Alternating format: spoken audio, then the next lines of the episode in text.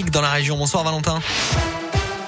Bonsoir Alexis, bonsoir à tous. Un grave accident sur la N88. Ça se passe en direction de Lyon à hauteur de Saint-Étienne. Trois véhicules sont impliqués. Des bouchons se sont créés. Vous êtes donc au ralenti aux abords de l'accident. Soyez donc prudents dans le secteur.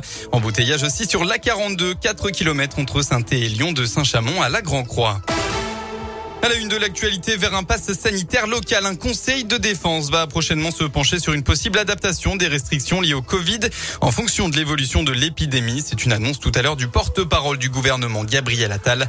Le pass sanitaire pourrait donc être adapté en fonction de la situation locale.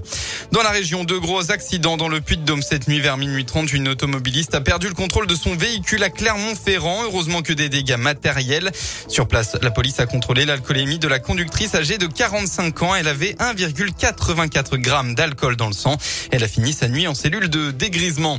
Le second s'est déroulé, lui, vers 2 heures du matin. Nouvelle perte de contrôle. Ça s'est passé sur la D210 entre Chap et Enza. Selon la montagne, le conducteur de 32 ans a violemment percuté un arbre.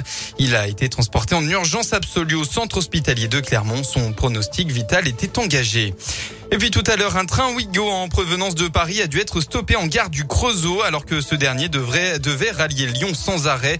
La cause, un individu qui refusait de porter son masque. Selon nos informations, l'homme d'une quarantaine d'années a été dans l'obligation de sortir du train à cette gare du Creusot où les policiers l'attendaient. Il a finalement été verbalisé une amende de 30-35 euros pour non-port du masque. Il sera jugé aussi au tribunal. Le fait de s'arrêter en gare engendre des frais supplémentaires pour Ouigo.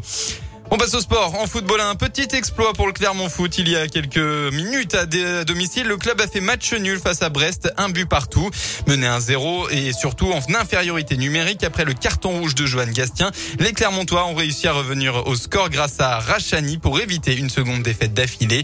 Les Clermontois sont maintenant sixième au classement et puis dans les autres matchs de la journée, Nantes s'est lui largement imposé 4 buts à 1 sur la pelouse d'Angers. Un peu plus tôt dans la journée, Nice et Monaco se sont naturalisés de partout. Enfin, l'OL se déplace tout à l'heure chez le leader, le PSG, pour le choc de la soirée à 20h45. Un mot du bol d'or, la course de moto d'endurance. Bel exploit pour le Team Moto 1. Les pilotes se sont euh, hissés à la deuxième place du classement général. Une deuxième place historique puisque c'est la première fois que l'équipe indinoise monte sur le podium. La météo après un dimanche mitigé, ça ne va malheureusement pas s'améliorer en Auvergne-Rhône-Alpes. Pas de soleil en ce début de semaine. Le temps sera pluvieux partout dans la région avec plus ou moins d'intensité dans la journée. Côté température, un mercure, un mercure encore en baisse entre 16 et 18 degrés demain. La tendance pour les prochains jours, enfin, il va falloir attendre mardi pour retrouver un peu d'éclaircie. Bon début de soirée à tous à l'écoute de Radio Scoop.